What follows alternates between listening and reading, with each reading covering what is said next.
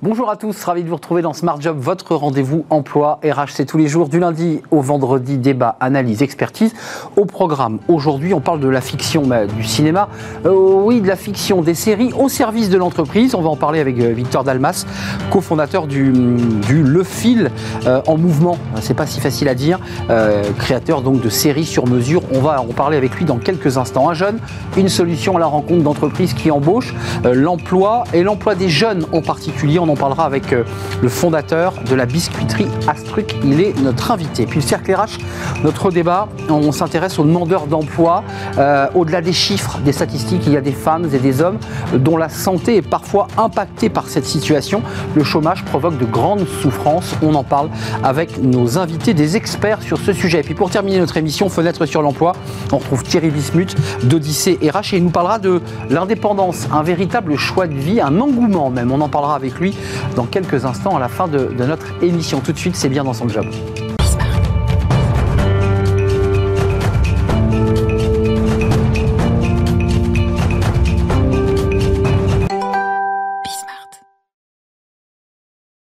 Bien dans son job. Tiens, tiens, tiens, on va parler euh, cinéma. Bah, euh, quel est le lien avec l'entreprise? Mais il y en a un, justement, on va en parler avec Victor Dalmas, cofondateur et directeur associé du, du Fil en Mouvement. Vous savez, j'ai j'ai transformé le en du. Tout à fait. Fondé en 2019 Absolument. avec votre associé Julien Laurent. Et votre histoire est intéressante parce que d'abord, vous avez eu des vies dans, dans le monde privé, vous avez connu le monde de l'entreprise. Puis, à côté de ça, sur vos temps libres, vous avez écrit pour la télévision, vous êtes scénariste et vous avez dit tiens, et si on faisait des séries pour les entreprises Comment c'est venu cette idée? Ben, Je crois que vous avez assez bien résumé le, le process. Euh, Nous, au départ, euh, avec euh, Julien Laurent, mon associé, nous, nous sommes euh, issus du secteur privé. Euh, Julien Laurent travaillait chez Accenture de son côté pendant 10 ans. Euh, moi, je, mon dernier poste, c'était chez Acadomia, où j'étais en charge des business units. Et à côté de ça, nous menions une double vie, puisque Une nous passion. étions, exactement, nous étions scénaristes. Et que nous avons scénarisé pour le spectacle vivant, mais aussi pour la, pour la télévision, un certain nombre de, de, de, projets euh, de fiction. Et qu'un jour, nous nous sommes dit, euh, un peu confrontés aussi aux difficultés que nous pouvions rencontrer euh, en tant que manager, finalement, comment embarquer une audience, comment embarquer un, public, quoi de mieux qu'une bonne histoire. Et nous avons décidé de euh, mettre au service des entreprises notre savoir-faire de, scénariste pour euh, réconcilier nos, deux grandes envies. Victor, vous la connaissez, c'est vous qui l'avez montée, évidemment. C'est quelques extraits hein, compilés de ce que vous avez réalisé. Alors, c'est à la fois drôle, on va voir les images tout de suite, puis on va pouvoir les commenter, évidemment. Alors, qu'est-ce qu'on voit là? Alors on voit ici euh, des extraits d'une série qu'on a réalisée pour le groupe euh, Mondelez International. euh, dans laquelle on a embarqué une centaine de, de- de comédiens néophytes, puisque euh, chaque comédien est un salarié euh, de l'entreprise. C'est d'abord un salarié, en fait. hein. Exactement, tout à fait. Ils sont tous d'abord salariés et, et même dans 99% des cas, ils n'avaient jamais eu d'expérience de comédien avant ce projet.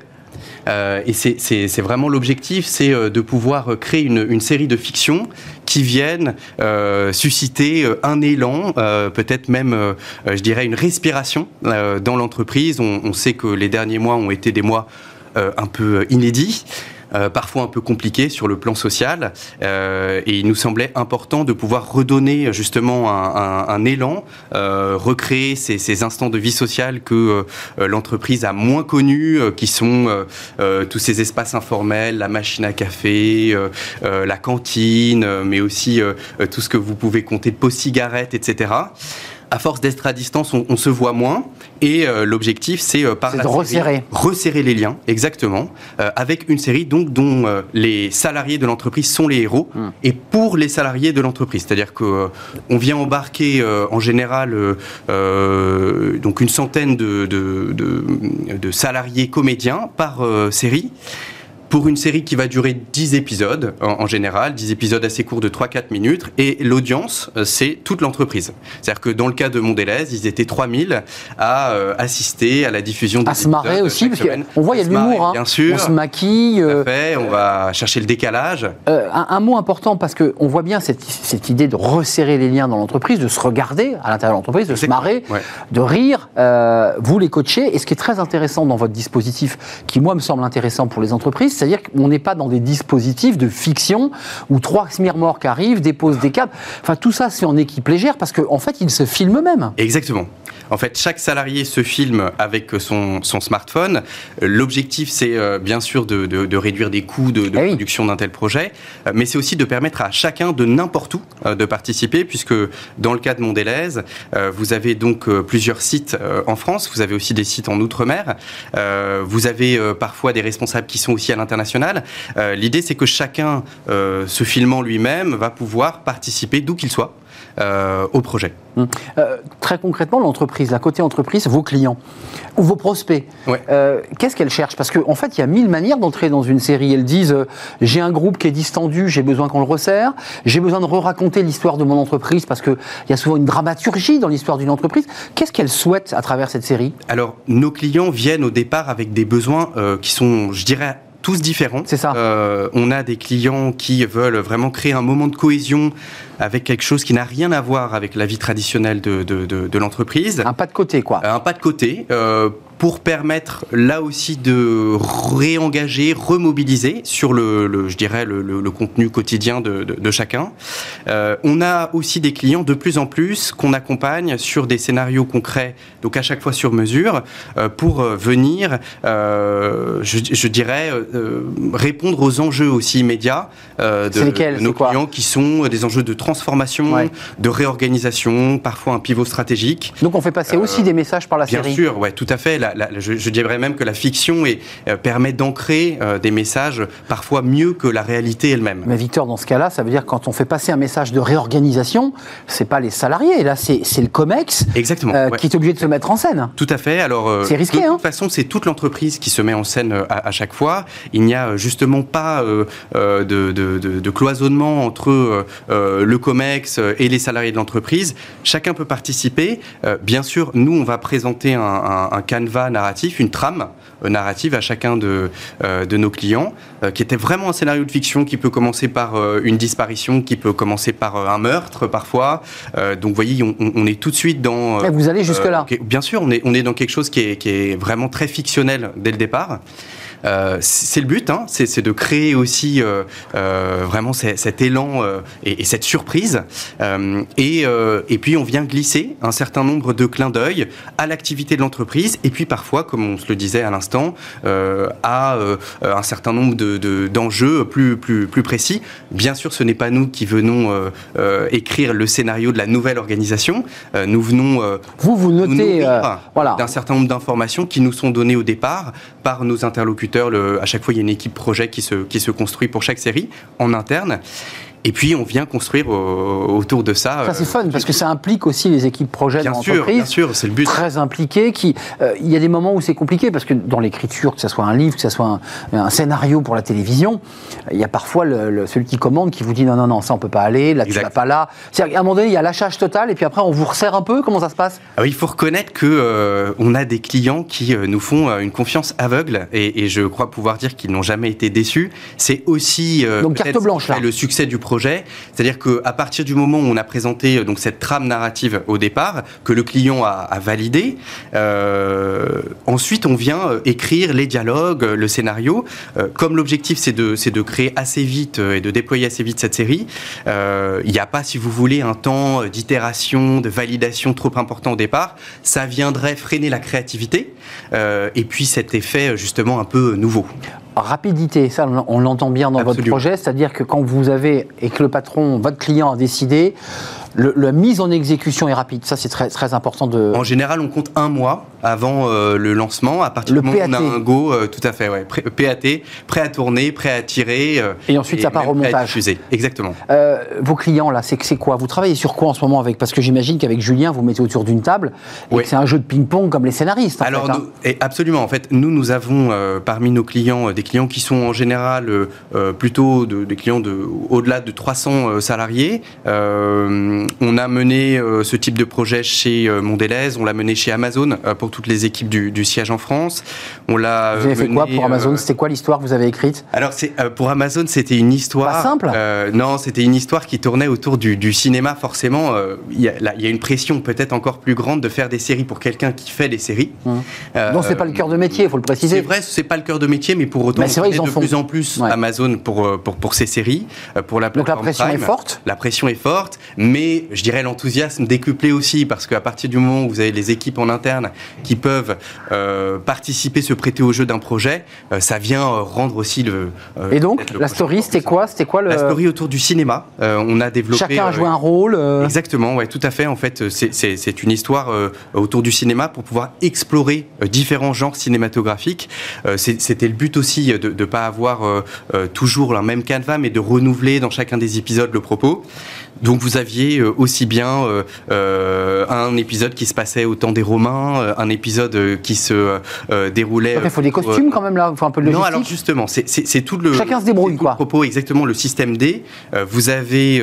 on trouve un, élément de décor, une perruque. On vient recréer un élément de décor. Ce qui suffit parfois. On vient s'aider. Il suffit de pas grand chose. Les séquences sont assez courtes. Elles durent entre 15 et 20 secondes par avant, salarié. Avant de nous quitter, Victor, je veux pas qu'on oublie parce que oh, ceux qui nous regardent se disent bon, bah, c'est très sympa son, son histoire, mais moi je suis pas comédien. Il y a quand même un travail de direction d'acteur, puisque c'est le, terme utilisé sur un plateau de cinéma, et donc un peu de coaching quand même. Vous les aidez. Exactement. Alors nous au départ, Ça fait du training. nous sommes scénaristes et metteurs en scène, donc nous venons accompagner individuellement euh, chacun des participants. Aucune expérience n'est requise, c'est le but. Euh, et donc vous avez d'ailleurs très souvent des stars de la scène euh, qui se révèlent devant la caméra peut-être un peu plus friables, et à l'inverse des grands timides qui se trouvent une âme de, de comédien. Nous on est là pour les aider et surtout les valoriser, puisque c'est un projet qui vient valoriser chacun des salariés de l'entreprise. Donc il y a aussi une forme, je dirais, de catharsis, de révélateur pour certains individus qui, une vitrine, voilà, qui se révèlent. Une inédite et, et les, et les, 3000 collègues se disent, mais j'aurais jamais imaginé, ça, vous avez dû l'entendre, que quelqu'un se révèle comme ça soudain. Absolument, ouais, c'est très souvent ce qui se passe. Et d'ailleurs, on a euh, en ce moment des demandes pour faire des saisons 2, puisque bah, comme c'est une série, les saisons eh oui. Euh, se multiplient. Euh, et on, on voit aujourd'hui pour les saisons 2 des peut-être des, salariés qui étaient trop timides pour la saison 1 se dire bon allez, allez j'y vais. Puisqu'un tel l'a fait, moi aussi je, peux m'y mettre. L'effet d'entraînement, l'effet de groupe. Euh, merci Victor Dalmas, cofondateur et directeur associé du, Fil en Mouvement. Le Fil en Mouvement, c'est le nom exact de votre entreprise, créée en 2019. elle a deux ans, mais ça se développe bien. Puis l'entreprise trouve finalement une manière un petit peu décentrée, décadrée, de pouvoir euh, bah, parler ou faire se parler, créer du lien. C'est très important dans le contexte dans lequel nous, nous sommes. Merci de nous avoir euh, rendu visite. Tout de suite, notre rubrique Un jeune, une solution. Notre partenaire, vous connaissez notre rendez-vous.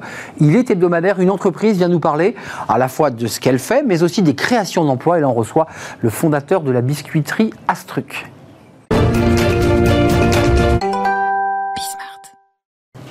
Un jeune, une solution, une entreprise qui s'engage pour l'emploi, l'emploi des jeunes, euh, avec notre partenaire, vous le connaissez, un jeune, une solution, c'est notre rendez-vous hebdomadaire avec une entreprise. Et on accueille euh, eh bien, Christian Astruc. Ça c'est très pratique avec vous, Christian, parce que euh, votre biscuiterie s'appelle Astruc.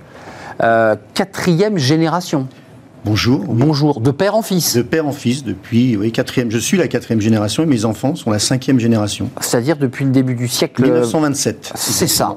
Biscuiterie Astruc. Euh, d'abord quelques mots sur l'histoire de cette entreprise euh, familiale, on l'entend. Euh, plus de 100 salariés, on parlera de recrutement. Qu'est-ce que vous y faites dans cette biscuiterie? Vous êtes venu les mains vides. J'avais envie de me régaler. Désolé, désolé, oui.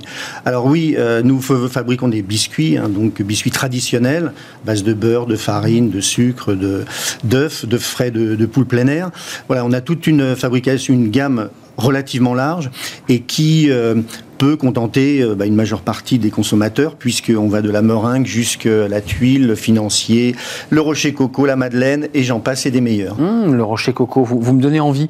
Euh, vous êtes très engagé, parce que c'est intéressant de voir aussi comment euh, ceux qui reprennent l'entreprise familiale, c'est-à-dire vous et vos enfants, s'engagent en faveur de la réinsertion, de l'inclusion. Parlez-moi de ce combat. Alors, euh, il y a un constat, hein, il faut, si l'entreprise progresse, eh ben, il faut recruter.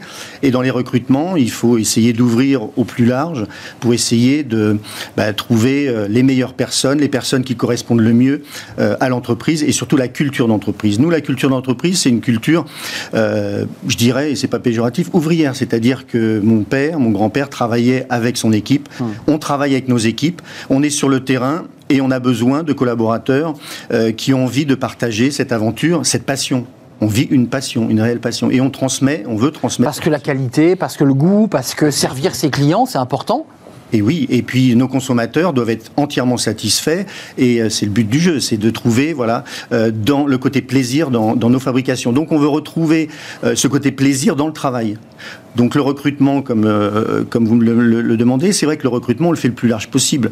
Alors on a été, euh, ça peut être sur des seniors aussi, hein, des personnes qui ont de l'expérience, qui sont en fin de carrière et qui veulent retrouver une activité. Euh, ben, on sait que ça va pas durer très longtemps, mais c'est un passage qui enrichit l'entreprise. Et puis il y a tous ces jeunes, alors de différentes, on travaille avec l'école de la deuxième chance, à essayer de retrouver des personnes, des jeunes qui avant 18 ans sont dans des systèmes compliqués, ont du mal à intégrer. Euh, qui, vont réussir à travers l'école et, la main tendue à retrouver euh, voilà, euh, le bon chemin. Quoi. Voilà, exactement, à trouver du plaisir au travail. Après l'EPID hein, aussi, qui est une école qui à partir de 18 ans aussi essaye de remettre dans le, dans le bon chemin des jeunes qui sont en difficulté ou, qui n'ont pas trouvé leur vocation. Hein. C'est aussi ça. tendre la main, c'est aussi de faire voir qu'au sein de notre entreprise, on a beaucoup de métiers on n'a pas que de la manutention, on n'a pas que, on a aussi du technique, on a aussi de la qualité, on a aussi plein de choses. Et puis euh, il y a aussi l'alternance, euh, les stages. Et tout ça, ça permet justement d'ouvrir le panel le plus large possible. Alors il y, a aussi quand même, j'aimerais qu'on en parle un, tout petit peu avec vous. Euh, vous êtes ouvert, mais depuis des années, aux ESAT, donc qui, sont des, centres qui, accueillent des, jeunes handicapés. Pourquoi ce choix? Parce qu'encore une fois, vous nous dites qu'il y a une volonté chez nous, comme ça, de travailler en famille, d'être une équipe engagée. Euh, les AT, c'est un signe fort en matière d'inclusion. Oui, bah, puisqu'il y, a quand même des, personnes qui sont en grande difficulté hein, pour le travail. Donc, euh, euh, nous, la proximité déjà d'un ESAT à Villeparisis nous a permis euh, de travailler d'une façon ponctuelle sur des opérations, hein, des, problèmes, des, opérations d'étiquetage, des opérations de manutention. Et puis, on s'est aperçu que, et on avait aussi beaucoup à gagner aussi dans, dans comment dirais-je, en recevant ces personnes, en faisant voir aussi à nos personnes valides hein, dans l'entreprise euh, cette ouverture d'esprit, et que c'est la motivation qui est importante. Aujourd'hui, la motivation, euh, elle, donne, elle donne la possibilité de se lever le matin, elle donne la possibilité d'aller s'engager dans quelque chose. Ça, c'est un patron engagé. La réalité aujourd'hui, tous ceux qui viennent sur notre plateau, en tout cas depuis presque six mois, ils nous disent on a un mal fou à recruter. Parce que parlons un peu de recrutement. Il y a cette volonté euh, d'ouverture, hein, l'école de la deuxième chance, les ESAT, les stages, les alternances, très bien. Est-ce que vous galérez en ce moment à recruter? Alors c'est pas depuis cette année, hein. ça fait des années. C'est quoi C'est 2018, c'est 2016, c'est. C'est depuis très longtemps. C'est une vieille musique en fait. Exactement, c'est depuis très très longtemps. Aujourd'hui, ça s'amplifie, on voit, et puis c'est sur justement sur les médias, on a, on a un focus important mmh. là-dessus, mais ça fait depuis depuis longtemps. Donc on n'a pas attendu cette crise pour essayer d'aller vers différentes solutions. C'est vrai qu'aujourd'hui, ça s'est amplifié puisque euh, certains métiers sont vraiment en carence. Hein, je veux dire la, maintenance, euh, des des. Euh, il faut quand même préciser que vous avez des chaînes, j'imagine. des chaînes de production. donc, euh, quand ça s'arrête, c'est des coûts euh, énormes pour vous. C'est hein. très, très, compliqué. Donc on a, on a différents métiers, on a du mal à recruter. Alors c'est pour ça qu'on s'est ouvert dans, au plus large possible. Et puis encore une fois de plus, moi je dirais que pour le, pour le, le, recrutement, je dis ce sont, c'est comment, c'est les trois M pour moi. C'est la motivation, motivation, motivation. voilà. Ce qui est important, on va pas rechercher aujourd'hui forcément la personne exactement que l'on veut on va l'intégrer à l'entreprise parce qu'elle est motivée et on va lui donner. On a fait passer cette année un exemple, enfin l'année dernière, des CQP, hein, la montée en compétences. CQP, alors donnez-nous l'acronyme. Bah, le, CQP, c'est une. Euh, alors là, comme ça, moi je vais plus je vais pas pouvoir le sortir, mais c'est la montée en compétences, c'est-à-dire c'est de valoriser. Euh, par un, diplôme euh, d'État qui est reconnu par l'État, la qualification technique. Réalisée à l'intérieur de l'entreprise. Exactement. Mais via euh, un, comment dire, une formation externe. Donc des gens qui finalement arrivent avec pas grand-chose dans les mains peuvent, grâce au travail qu'ils font chez vous, acquérir euh, un diplôme, quelque chose en main. Quoi. Exactement. Et c'est transversal, c'est-à-dire que même s'ils quittent l'entreprise... Ils l'ont ils l'ont avec eux. C'est valorisé pour d'autres métiers. là, votre actualité, quand même, c'est important. Un jeune, une solution, vous en avez forcément entendu parler. Mm. vous le trouvez ce système d'un une solution Parce qu'il fallait quand même l'inventer. Ça paraît biblique. Et pourtant, ça n'existait pas. C'est-à-dire permettre à l'offre et à la demande mm. de se rencontrer sur un site. Est-ce que c'est un outil que vous utilisez? Est-ce que là, aujourd'hui, vous êtes en recherche et que vous cherchez justement sur euh, cette plateforme? Oui, on s'en sert, exactement. Et c'est relativement facile euh, de l'utiliser.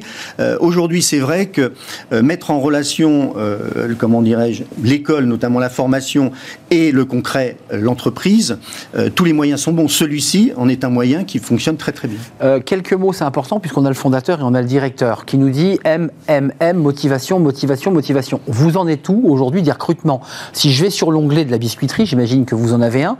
Combien de postes sont ouverts là Alors on est en cours de recrutement aujourd'hui. On a, enfin cette année, on va embaucher encore 3 à 4 personnes. C'est à peu près euh, tous les ans 3, 4, 5 emplois. Et euh, aussi de l'alternance. On a à peu près 5 à 7% de nos effectifs qui sont Sur des postes techniques, c'est quoi les postes d'alternance alors il y a de tous les postes. Oui, il y a des postes euh, qui sont des postes RH, donc des postes assez capés. Dans les bureaux, comme on dit. Dans les bureaux, voilà, partie administrative. J'ai recruté récemment aussi une ingénieure R&D euh, qui a fait six mois. Qui travaille quoi Sur la qualité des produits sur, qui la, fait... sur la qualité. Elle invente la, Voilà, l'amélioration aussi euh, euh, des compositions des produits et surtout sur tous les projets. Donc ça amène une équipe jeune qui est hyper dynamique. Moi, aujourd'hui, euh, j'ai une équipe qui, euh, qui est formidable, que ce soit dans l'atelier où on a euh, des gens performants et qui ont envie d'avancer, et dans l'administratif, des gens aussi très performants. Mais ce que je trouve formidable dans votre discours, Christian, c'est la, motivation que vous, vous, transmettez là sur ce plateau, parce que vous êtes venu aussi pour nous dire ça. Comment on fait quand on est la biscuiterie Astruc face aux mastodontes de l'agroalimentaire qui font aussi des biscuits la marque employeur n'est pas la même. Euh, qu'est-ce que vous leur dites à, ces jeunes qui viennent? Vous leur dites, quand tu seras chez nous, tu verras, tu, tu seras bien. C'est ça que vous leur dites? Parce que la marque employeur n'est pas la même que dans les grands groupes. Exactement. Bon, après, c'est cette culture d'entreprise que vous dites, c'est vrai. C'est qu'aujourd'hui, je transmets ma passion, parce que c'est une passion, et qu'aujourd'hui, dans une PME, on est plus reconnu aussi. On a la capacité de faire reconnaître et on est beaucoup plus nous-mêmes à l'écoute de ces jeunes, de ces personnes qui rentrent dans l'entreprise pour, euh, euh, comment dirais-je, valoriser leur travail et euh, pas être noyé finalement dans exactement. Nous sommes comme une équipe de foot, quoi. On est aujourd'hui, on a besoin de tout le monde. On peut pas avoir un très bon avant-centre, mais un gardien de but qui qui vaut rien parce que en réalité, l'entreprise elle irait à la vitesse la plus faible. Il faut absolument cette dynamique, mais on l'a. Et les jeunes aujourd'hui ont besoin autant de reconnaissance que d'avoir un, un, blaze avec euh, une, grande, euh, une grande étiquette. Mmh, mmh. la photo, la photo, euh, ça leur suffit pas. Ils veulent aussi que dans l'entreprise, et j'ai même envie de dire, parce que je suis persuadé que vous le faites, être reconnu par le patron à ce truc. Parce que j'ai l'impression que vos salariés, vous les connaissez tous un par un et qu'il y, a, ah y a un lien humain avec eux. Je les recrute et c'est vrai que je les reçois en évaluation annuelle, tous. Enfin, voilà, on est à l'écoute. Mais aussi, cette représentation de, de leur travail, ils la voient tous les jours dans les magasins. On est présent dans toute la grande distribution. En frais, hein, je précise. En hein. rayon des C'est livré euh, frais. Hein. Exactement. Rayon boulangerie, pâtisserie de la grande distribution. Quand ils vont faire leurs courses, ils voient les produits, ils jugent aussi eux-mêmes leur travail. Et ils voient les clients les prendre. Et leur Ils en sont fiers, ouais. Ce que je leur dis, c'est que j'espère que quand vous êtes devant, vous êtes plutôt en train de le plébisciter, de vous cacher derrière le caddie pour dire euh, ça c'est pas très beau. Et ça, cette image, c'est direct, euh, il travaille et derrière, on a la représentativité et, le résultat du travail. Merci Christian Astruc d'être venu nous rendre visite. Vous m'avez donné un peu envie avec vos, désolé, vos macarons coco. Hein. là, c'est une énorme erreur. La biscuiterie Astruc euh, qui s'engage, puisque vous êtes très engagé sur l'inclusion, on l'a vu. Et puis, il y a cinq recrutements, vous êtes en cours de recrutement et vous serez reçu évidemment par Christian Astruc. Hein, vous l'aurez compris, c'est lui qui, un par un, recrute ses collaborateurs. Euh, il a l'air sympathique. Merci, Christian d'être venu, d'être venu nous, nous rendre visite. On fait une courte pause et on va s'intéresser dans le cercle RH, le, débat de Smart Job, euh, au chômage. Tiens, justement, on vient d'évoquer ces, questions. Le chômage, au-delà des statistiques, au-delà des chiffres, sont des femmes, des hommes qui souvent eh bien, euh, ont des difficultés de santé, difficultés psychologiques, se soignent mal se soignent pas. On, on, en parle avec euh, nos invités dans quelques instants. le chômage est un mal qui ronge et on n'en parle pas assez souvent. On fait le point dans notre débat dans quelques instants après cette pause.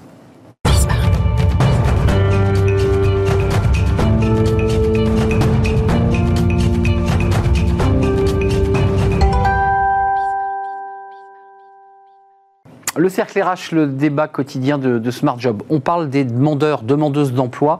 On parle du, du chômage. Alors, sur le plan statistique, le chômage a baissé. Et c'est vrai que c'est une communication médiatique régulière, mensuelle, euh, où on voit régulièrement les chiffres du chômage et le chômage reculer. Sauf que euh, derrière euh, ceux qui restent demandeurs d'emploi, il y a des femmes, il y a des hommes, et qui vivent souvent des situations délicates, difficiles, sur le plan de la santé, santé mentale, la peur de l'oubli, le déclassement, l'isolement, et puis parfois des dégradations de santé tout court parce qu'on est affecté. Et c'est très compliqué finalement d'aller à leur rencontre c'est pas si simple et on va en parler avec mes, invités bien au-delà des statistiques parce que c'est vrai qu'on exhibe les statistiques du chômage sans voir que derrière il y a des, êtres humains. On en parle avec euh, Sophie Fesneau. Merci d'avoir répondu à notre invitation, Sophie, euh, directrice générale de l'association Force Femmes. Euh, et on en parlera avec vous dans quelques instants. Vous touchez, vous essayez en tout cas de toucher ces femmes cadres, principalement. cadres, qui se retrouvent à 45 ans, 40 ans au chômage. 45 ans, donc entre 45... Des seniors, comme on dit.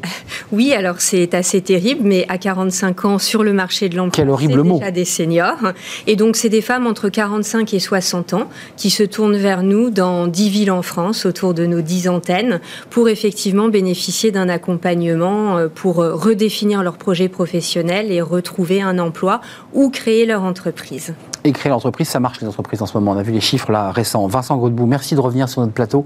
C'est un plaisir de, vous accueillir. Délégué général de Solidarité Nouvelle face au chômage. Et je voudrais euh, montrer ce document, La santé au risque du chômage, avec Force Femmes avec Territoire zéro chômeur de longue durée, euh, la cravate solidaire et Solidarité nouvelle face au chômage, qui est une synthèse d'une enquête, sur la santé des demandeurs d'emploi. Voilà, je vous le montre, euh, c'est très détaillé. Euh, D'ailleurs, on a extrait quelques chiffres de cette étude, étude menée de mars à juin 2021, donc on était en plein Covid. En plein Covid, parce hein que pour nous, c'était extrêmement important, trois ans après notre premier rapport sur cette question, de revenir avec d'autres acteurs sur cette question de la santé au chômage pendant en pleine crise sanitaire bah Vincent Godbout, je vous pose la question et je la pose évidemment aussi à Sophie. Euh, encore une fois, je leur dis pour commencer notre débat, on parle du chômage en termes de statistiques, d'enjeux politiques, c'est-à-dire on fait reculer le chômage, euh, il y a le chômage de masse, les politiques agissent.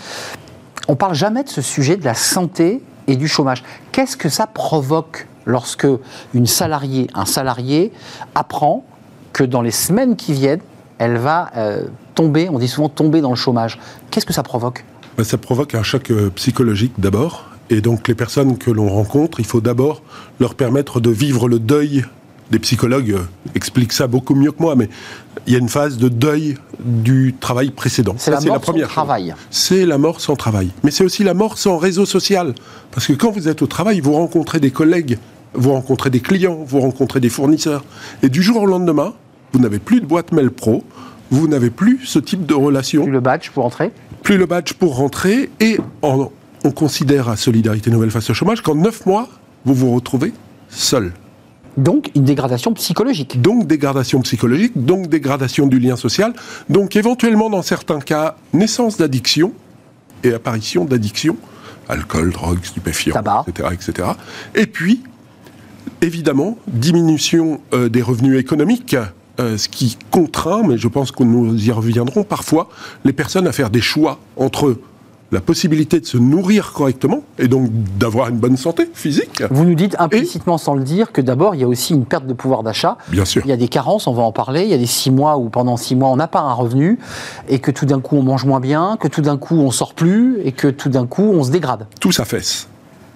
C'est un diagnostic euh, réel, vous les croisez, ces femmes C'est ça l'histoire typologique C'est ça l'histoire typologique, et on constate que souvent, elles viennent à force femme au bout de ces neuf mois, en fait, justement, puisque euh, il y a les premiers mois où effectivement on se dit que ça va aller, qu'on va rebondir, et au bout de quelques mois, effectivement, l'isolement euh, prend le pas, et on s'aperçoit qu'a priori, on va avoir du mal à s'en sortir tout seul, surtout que dans beaucoup de cas, pour les femmes qui viennent à nous, elles ont pu être en poste de longue durée, en fait, par exemple 10 ans, 15 ans dans une Avec des responsabilités, puisque vous parlez de cadre. Euh, Avec des responsabilités. Vous avez une existence sociale. Et donc au moment où ben, ça s'arrête, euh, on se dit d'emblée que ça va aller, puisque effectivement on avait euh, un poste cadre, une existence sociale, et on s'aperçoit effectivement qu'on se retrouve isolé, et c'est là le on va dire, les difficultés psychologiques euh, commencent.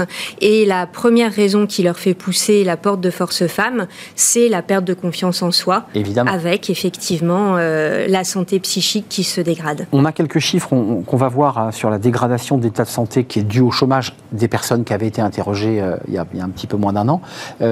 sur les divorces, je juste parce que le cinéma, la, fiction, s'est emparé. Alors on voit le chiffre, 38 personnes. Moi j'avais annoncé 60, mais on peut citer ce chiffre-là.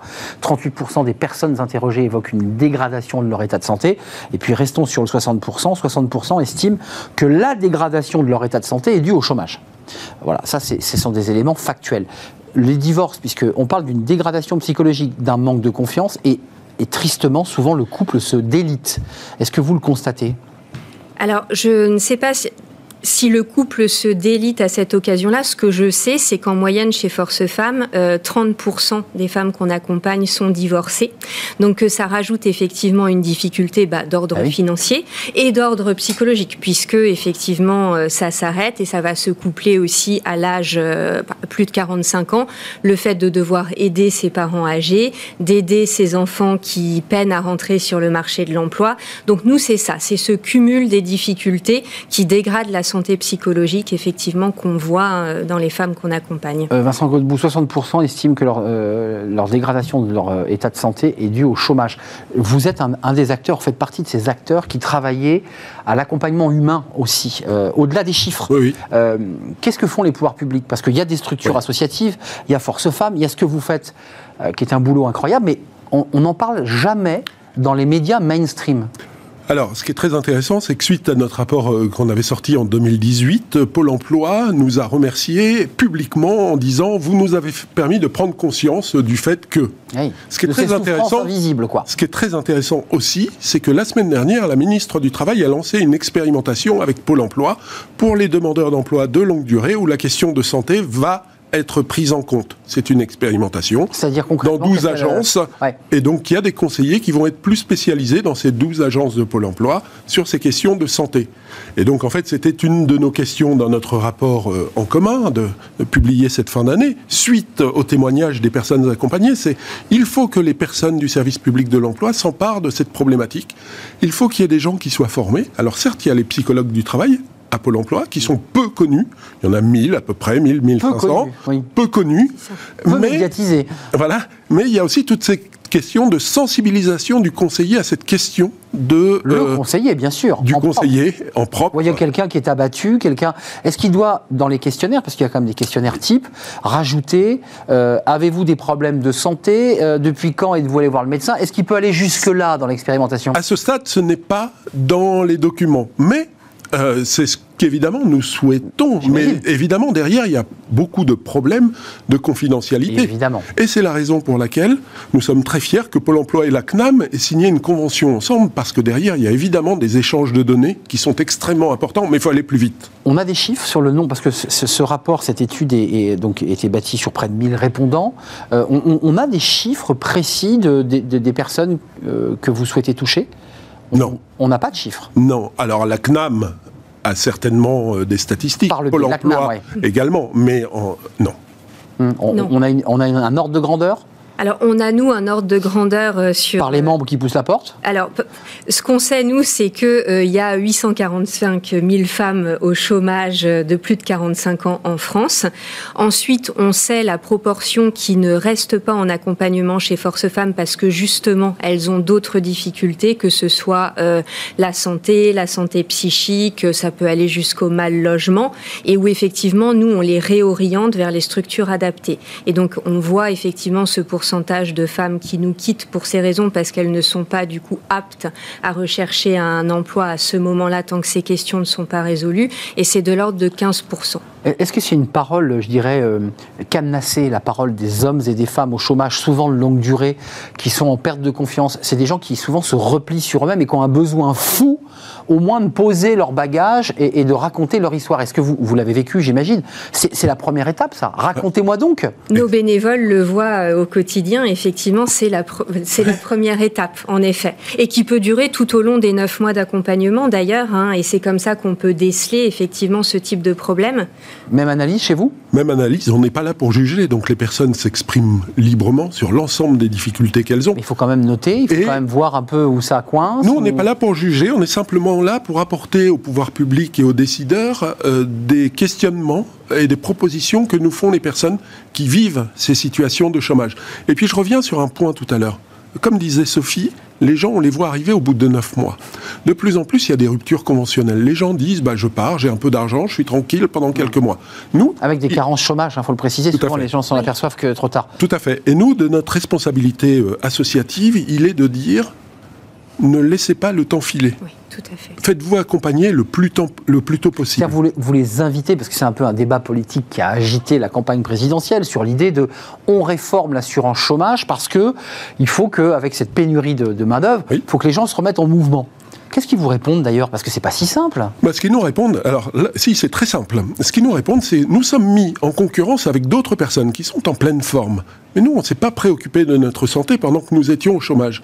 Et donc, on me demande d'être le meilleur au moment où je suis le plus faible. Et donc, face à d'autres candidats, bah, j'arrive pas à trouver cet emploi. Ça, c'est intéressant. Donc, c'est quand même entre le point A du départ de l'entreprise et le moment où il vous rencontre, on a un individu dont l'état psychologique s'est effrité, s'est dégradé et qui n'est plus qu'à plus le punch pour aller faire les entretiens. C'est bien ça, Sophie? Et effectivement, nous, on essaye de communiquer pour que les femmes viennent à Force Femmes tout de suite, en fait, parce que comme on s'aperçoit qu'il y a ce délai où elle... C'est comme une maladie, hein. il faut la traiter très vite. Tout à fait.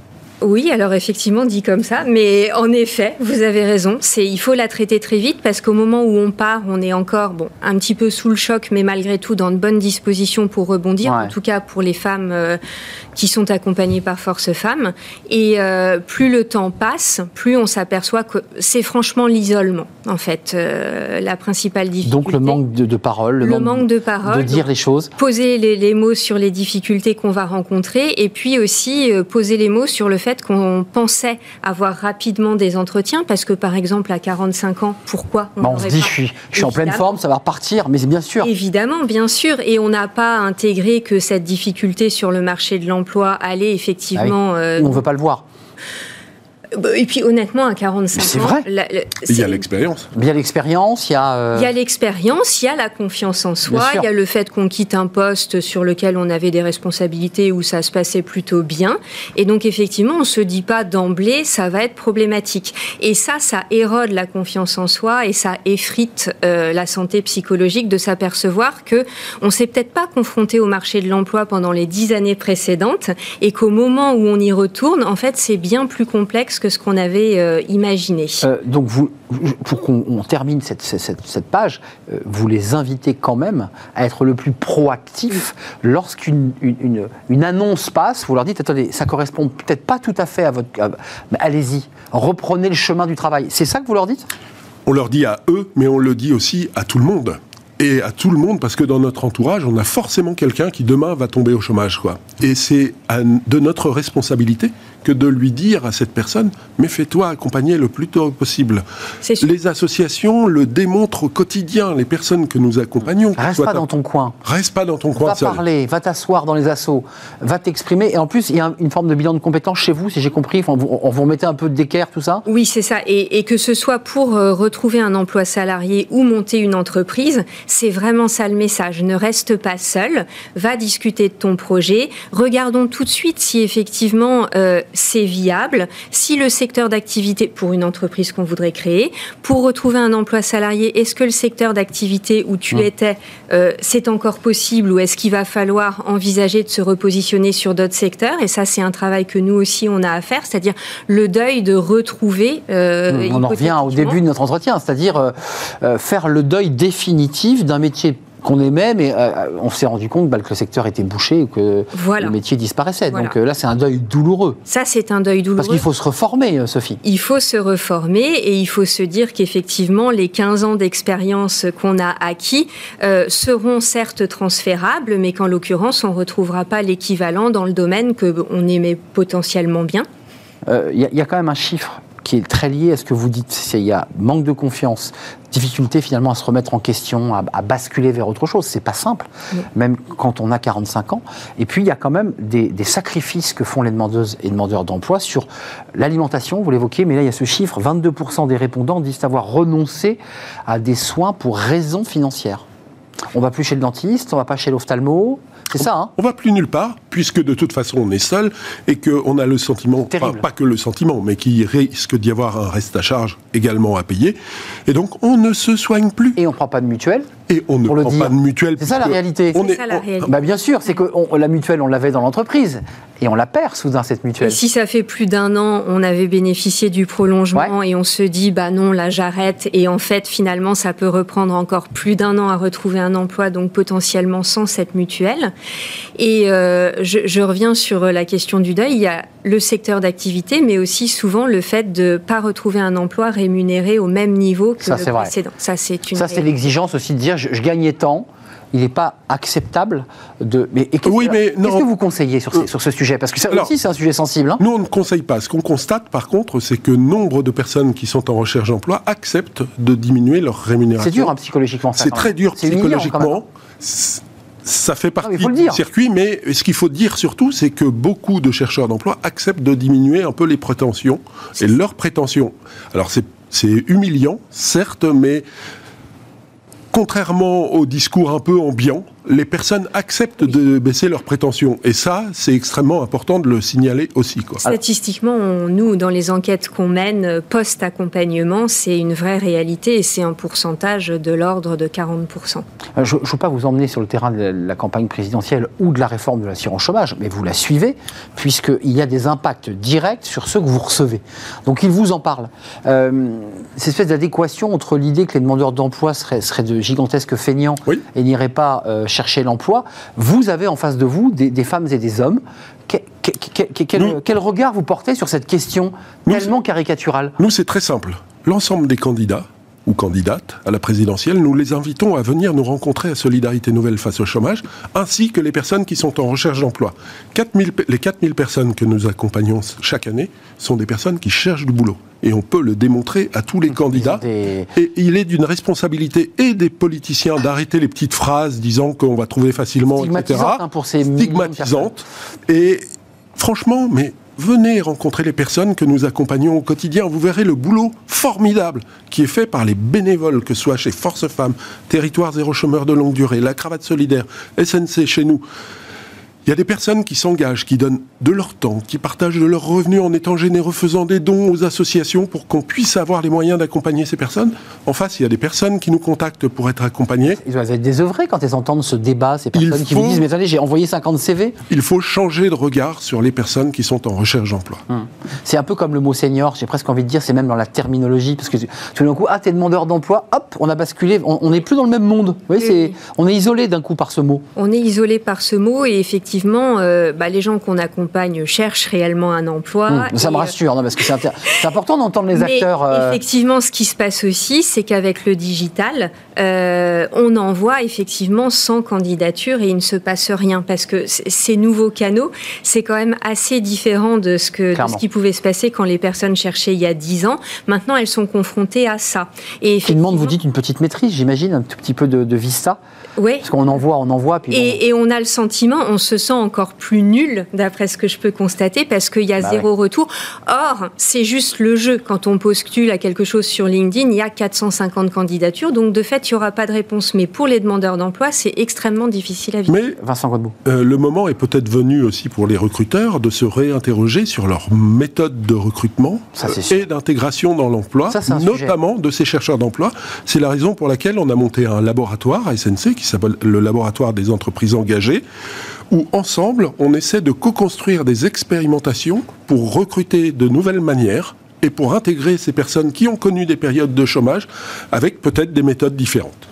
Euh, dernière partie de l'émission, euh, sur, alors j'aime le terme, on a la médecine du travail qui est d'ailleurs assez contestée dans, son organisation, certains souhaitent la réformer, d'autres la supprimer, euh, mais certains évoquent, et vous en faites partie, euh, la création d'une médecine du chômage. Ça c'est une idée intéressante, je vois lever les yeux au ciel, c'est un peu exagéré, c'est une formule journalistique ou est-ce qu'il faudrait avoir un vrai service au sein de Pôle emploi, dans les lieux où les demandeurs d'emploi se présentent, pour les ventiler, pour les aider. Ça n'existe pas, hormis le psychologue Pôle emploi. Oui, tout à fait. Aujourd'hui, euh, on sait que tous, parmi nous, allons connaître une période de chômage, à un moment de notre vie. Donc en fait, le chômage fait partie de la vie au travail. Et donc, effectivement, pourquoi la médecine du travail ne se préoccuperait-elle pas aussi des personnes qui sont en recherche d'emploi? C'est-à-dire les prendre en charge comme un salarié. Exactement, parce que c'est aussi préparer pour le prochain employeur le fait que la personne qu'il recrutera soit en bonne santé. Et ça, ce serait extrêmement intéressant et non stigmatisant, parce que si on crée une médecine des chômeurs... Automatiquement, c'est le dispensaire pour les chômeurs. Je, suis entièrement d'accord. D'où le fait que vous leviez les yeux au ciel, parce qu'il faut l'intégrer à la structure de la médecine du travail. Vous êtes sur la même ligne parce que vous avez des femmes, dont vous me disiez tout à l'heure, elles, étaient dépressives, parfois addictives. Comment on fait avec ces, profils? Alors effectivement, on a un déficit, on est en peine pour les orienter, en effet, parce que en l'occurrence, chez Pôle Emploi, euh, on voit qu'elles ne le sont pas, et euh, chez nous, euh, pas forcément non plus, puisque nos bénévoles savent les réorienter sur le marché de l'emploi mais n'ont pas forcément la compétence. Donc on a créé des annuaires, on essaye de créer en lien avec les bénévoles des façons de pouvoir les orienter vers les bons organismes, mais il y a clairement un déficit. On travaille aussi avec certaines entreprises euh, comme Clésia par exemple, mmh. dont c'est la compétence, et quand on décèle via nos bénévoles des situations difficiles sur le plan de la santé psychique ou physique, ils nous aident en jouant ce rôle de hub pour les orienter, mais en effet, ça reste parcellaire. les femmes puisque vous, traitez des femmes, mais il y a aussi bien sûr des hommes, il ne faut pas les oublier, qui aussi sont souvent euh, euh, chefs de famille et mhm. c'est souvent un écroulement. C'est quoi les, typologies de maladies ou de, ou de déviance ou de dérive Qu'est-ce qui se passe? Quels sont les profils? Beaucoup de dépression, j'imagine? D'abattement? Chez les femmes? Chez les femmes? Euh, oui, c'est dépression, abattement et sentiment qu'on ne va pas s'en sortir et qu'on est. Alors, comme elles sont en majorité, euh, enfin, une grande part est divorcée, il y a ce côté effectivement soutien de famille et où les choses s'effondrent euh, autour, puisqu'il faut aider les parents âgés, il faut aider les jeunes qui rentrent sur le marché de l'emploi. Et du coup, cette situation pour la femme seule, effectivement, mm. est encore plus compliquée. Et intenable. Et les hommes sont très touchés psychologiquement aussi, puisqu'on parle des femmes, les familles dites monoparentales, on l'a entendu, mais l'homme père de famille. Le cinéma s'est emparé de ces sujets et on, voit souvent des films dramatiques parce que c'est un homme euh, bah, voilà, qui, qui, bah, qui, fait croire, même parfois, euh, qu'il a gardé son emploi et qu'il ne l'a plus. Exactement. C'est son orgueil, c'est sa virilité.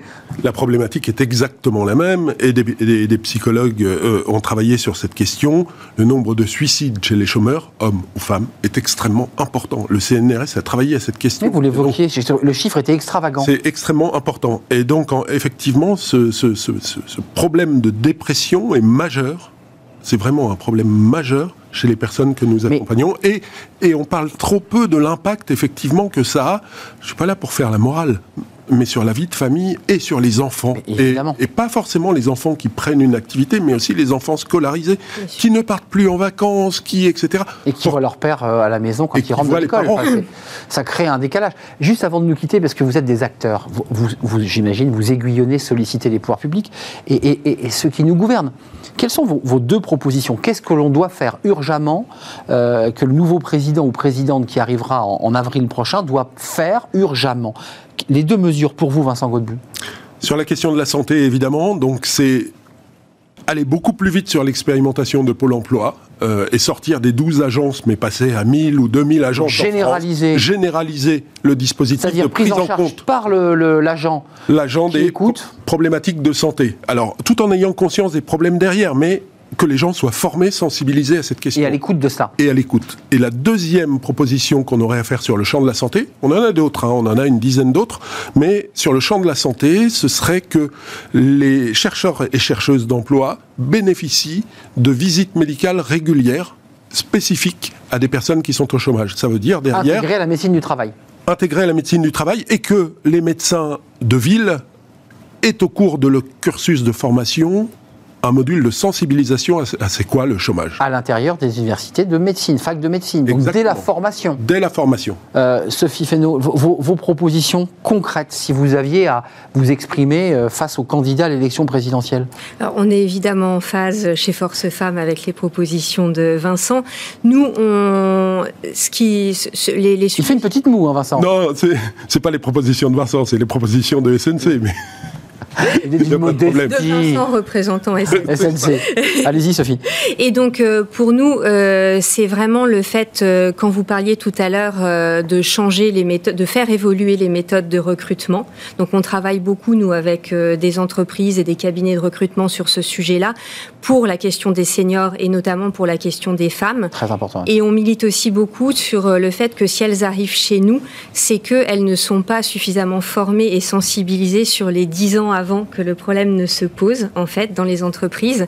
Et on pense que c'est vraiment à ce moment-là que tout se joue. Donc ça joue dans l'entreprise? Oui, oui. Eh oui. oui, tout et à comme fait. Dit... Ça se joue aussi dans l'entreprise. Et comme dit Sophie euh, pour Force Femmes, il faut effectivement qu'il y ait un grand programme de prévention du chômage qui soit mis en place, notamment avant la deuxième partie de carrière. Excusez-moi, et encore une fois, c'est pas impropre, mais comme pour les maladies, on peut les éviter si on fait un gros travail de prévention. C'est ça l'idée quand même. Oui. Dans cette idée d'une préparation psychologique, dans l'idée que, et vous l'avez répété plusieurs fois, un jour, peut-être, vous, vous passerez par une phase de chômage. Et donc, il faut la passer dans les meilleures conditions. C'est ça aussi votre message. C'est exactement ça. Et chacun d'entre nous avons notre rôle à jouer. Euh, c'est vraiment une responsabilité de citoyen, une responsabilité citoyenne que de dire à nos voisins, à nos frères, à nos sœurs, à nos parents, tu tombes au chômage, tu te fais accompagner le plus vite possible. Ça, ça sera le message de notre émission. Oui, tout à fait. C'est aussi le message de Force Femmes, le plus vite possible, effectivement, euh, rejoignez-nous. La santé au risque du chômage, une synthèse mars-juin 2021 avec presque 1000 personnes interrogées Force Femmes, Territoire Zéro Chômeur, la cravate solidaire et Solidarité Nouvelle face au chômage. Ça, c'est ce document avec des statistiques, des graphiques, plein de choses pour les chercheurs et ceux qui sont à Pôle emploi qui veulent s'y intéresser. Merci à Vincent Godbout, le directeur, le délégué général Solidarité Nouvelle face au chômage. Et merci à Sophie Fesneau. Vous êtes la directrice générale de l'association Force Femmes. Euh, allez rapidement, le plus vite possible, voir des associations si vous sentez que bah, ça fléchit. Ça, il faut, ne vous isolez pas. Voilà le message de notre débat. Merci d'être venu nous rendre visite. Merci. Et vous revenez évidemment quand vous le souhaitez dans notre émission. On termine avec Fenêtre sur l'emploi. Tiens, on va avoir un recruteur. Peut-être a-t-il entendu notre débat sur les transformations des techniques, modèles de recrutement. On accueille Thierry Bismuth et il nous parle, tiens, des indépendants. Bah oui, il y a beaucoup de demandeurs d'emploi qui veulent aussi créer leur entreprise. Euh, on en parle avec lui, les indépendants.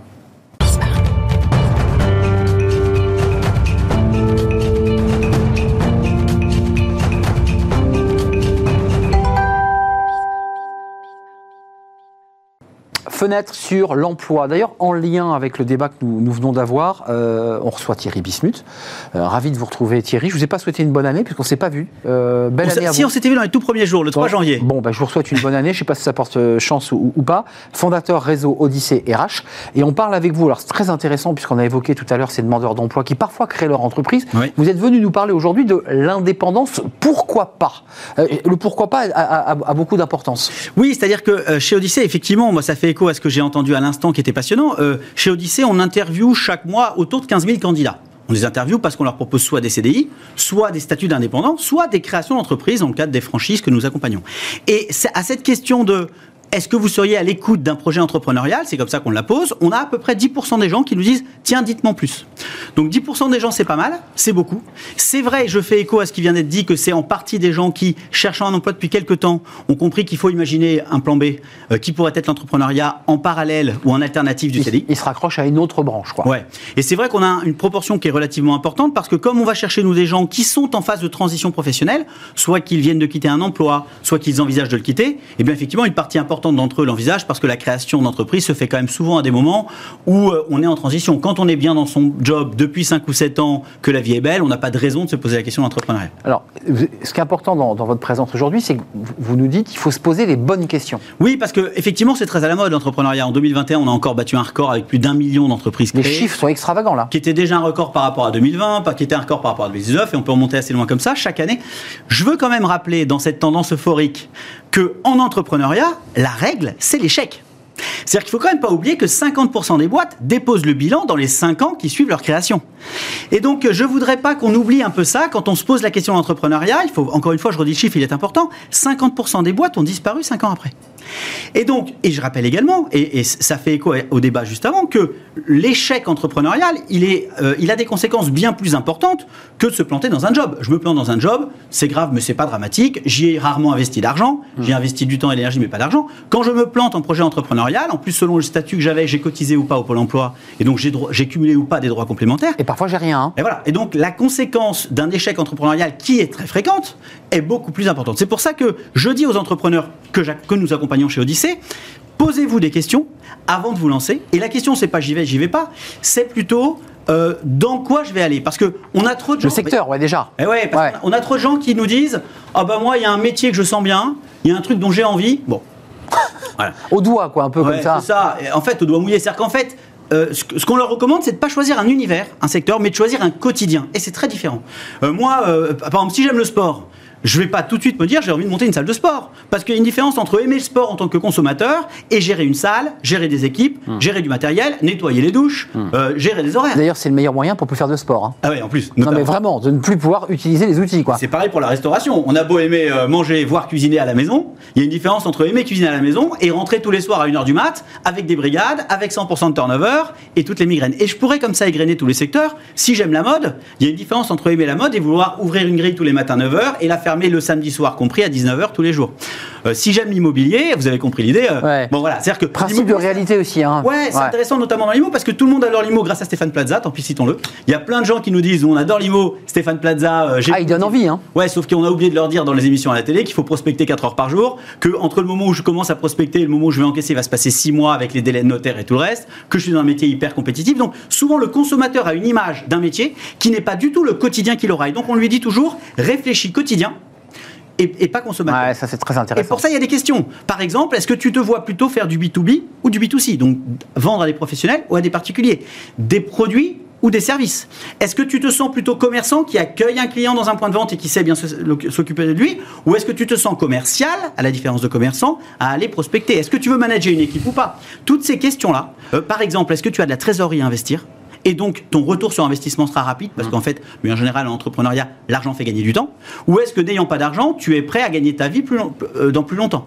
Toutes ces questions-là, elles, concernent le quotidien et non pas le secteur d'activité. Thierry, il y, a le timing il, y a, évidemment le secteur que vous avez évoqué en, revenant au quotidien, c'est une idée fondamentale. Puis il y a le timing. Oui, c'est le moment, pas le moment. Tu as des enfants, euh, voilà, euh, il y a plein de choses quand même. exactement. C'est-à-dire que le timing, une fois qu'on a décidé après tous ces questionnements-là euh, des secteurs qui pourraient correspondre à ces contraintes de quotidien, il faut se poser la question de est-ce que c'est le moment? L'envie ne fait pas tout.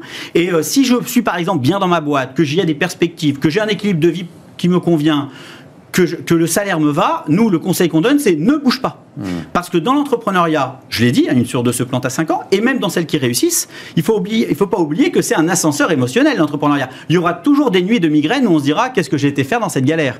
Et donc c'est important, hmm. euh, euh, dans ces moments-là, de savoir si euh, euh, on n'avait pas trop à perdre. C'est-à-dire que ce sera d'autant plus. Il faut arbitrer, quoi, en amont. Si j'ai pas perdu grand-chose parce que j'étais entre deux jobs quand je l'ai monté, c'est pas comme si j'avais quitté un job dans lequel les perspectives m'étaient données. Donc on dit toujours, on conseille toujours de se lancer à un moment où on a le moins à perdre, notamment dans des périodes de chômage. Hmm.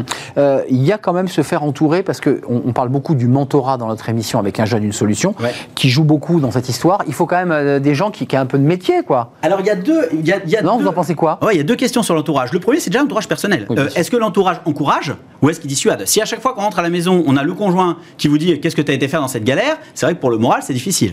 Si on a un entourage qui est sécurisant, c'est-à-dire qu'il a lui-même un revenu et qui du coup il peut sécuriser notre entrepreneuriat, c'est plutôt sécurisant. Si on a un entourage qui peut nous apporter des conseils, du réseau, eh bien évidemment, ça a de la valeur. Donc déjà, on a l'entourage personnel, ce qui est le premier des deux qui est important, il faut le mesurer. Et puis, il y a, il y a un deuxième niveau d'entourage, c'est-à-dire que l'entrepreneur, la France, quand même, c'est un paradis en termes d'accompagnement des entrepreneurs aussi. Hmm. On peut parler des chambres de commerce, des experts comptables, des réseaux entreprendre et de ceux que j'ai vus également, euh, de la franchise, j'en suis un ambassadeur donc je ne peux pas ne pas la citer, qui sont effectivement des réseaux qui permettent aux entrepreneurs d'être accompagnés. D'être accompagnés soit par des gens du même métier pour se benchmarker, je compare euh, mes résultats, hmm. mes migraines, avec des pairs, soit des gens qui viennent de métiers très différents. Notamment, on voit ça dans les réseaux d'affaires, dans les. Et qui challenge de manière. Euh, ouais, de voir un, peu neuf, un peu frais. Ouais, ça, ça, aide à être créatif. C'est vrai que si on est qu'avec des gens de son métier, c'est génial, hmm. mais par contre, ça permet pas d'être créatif.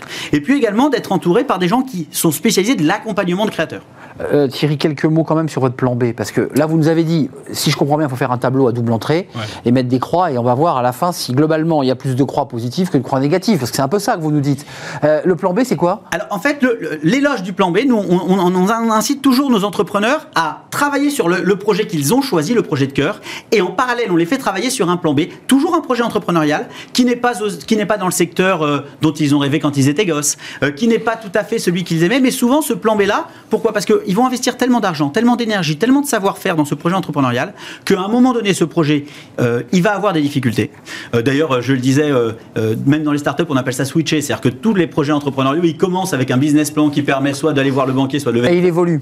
Et puis il saute en fait. Hein. D'ailleurs, toutes les startups disent est-ce que tu as déjà ou pas encore switché? Sous-entendu, il faut toujours le faire. C'est pareil dans les entreprises. Je rappelle pour m'amuser que YouTube avait commencé en 2005 par être un site de rencontre en vidéo. Puis au bout de 15 jours, 15 jours hein, ils se sont dit ça marchera pas, ils ont switché. Ça sera le mot de la fin. YouTube était un site de rencontre. Merci Thierry pour tous ces conseils passionnants. Prenez votre temps, réfléchissez bien quand vous voulez vous jeter dans l'indépendance. Ça a des avantages, mais quand même, vous venez de l'entendre, quelques contraintes. C'est un vrai plaisir. Fondateur du réseau Odyssée RH. Merci de nous avoir rendu visite Thierry pour terminer cette émission. Merci à vous, merci à Lauriane Boué à la réalisation. Merci à Héloïse pour le son. Merci à Pauline Gratel qui m'a accompagné aujourd'hui. Je serai là demain, évidemment. D'ici là, portez-vous bien. Faites attention à vous. Bye bye.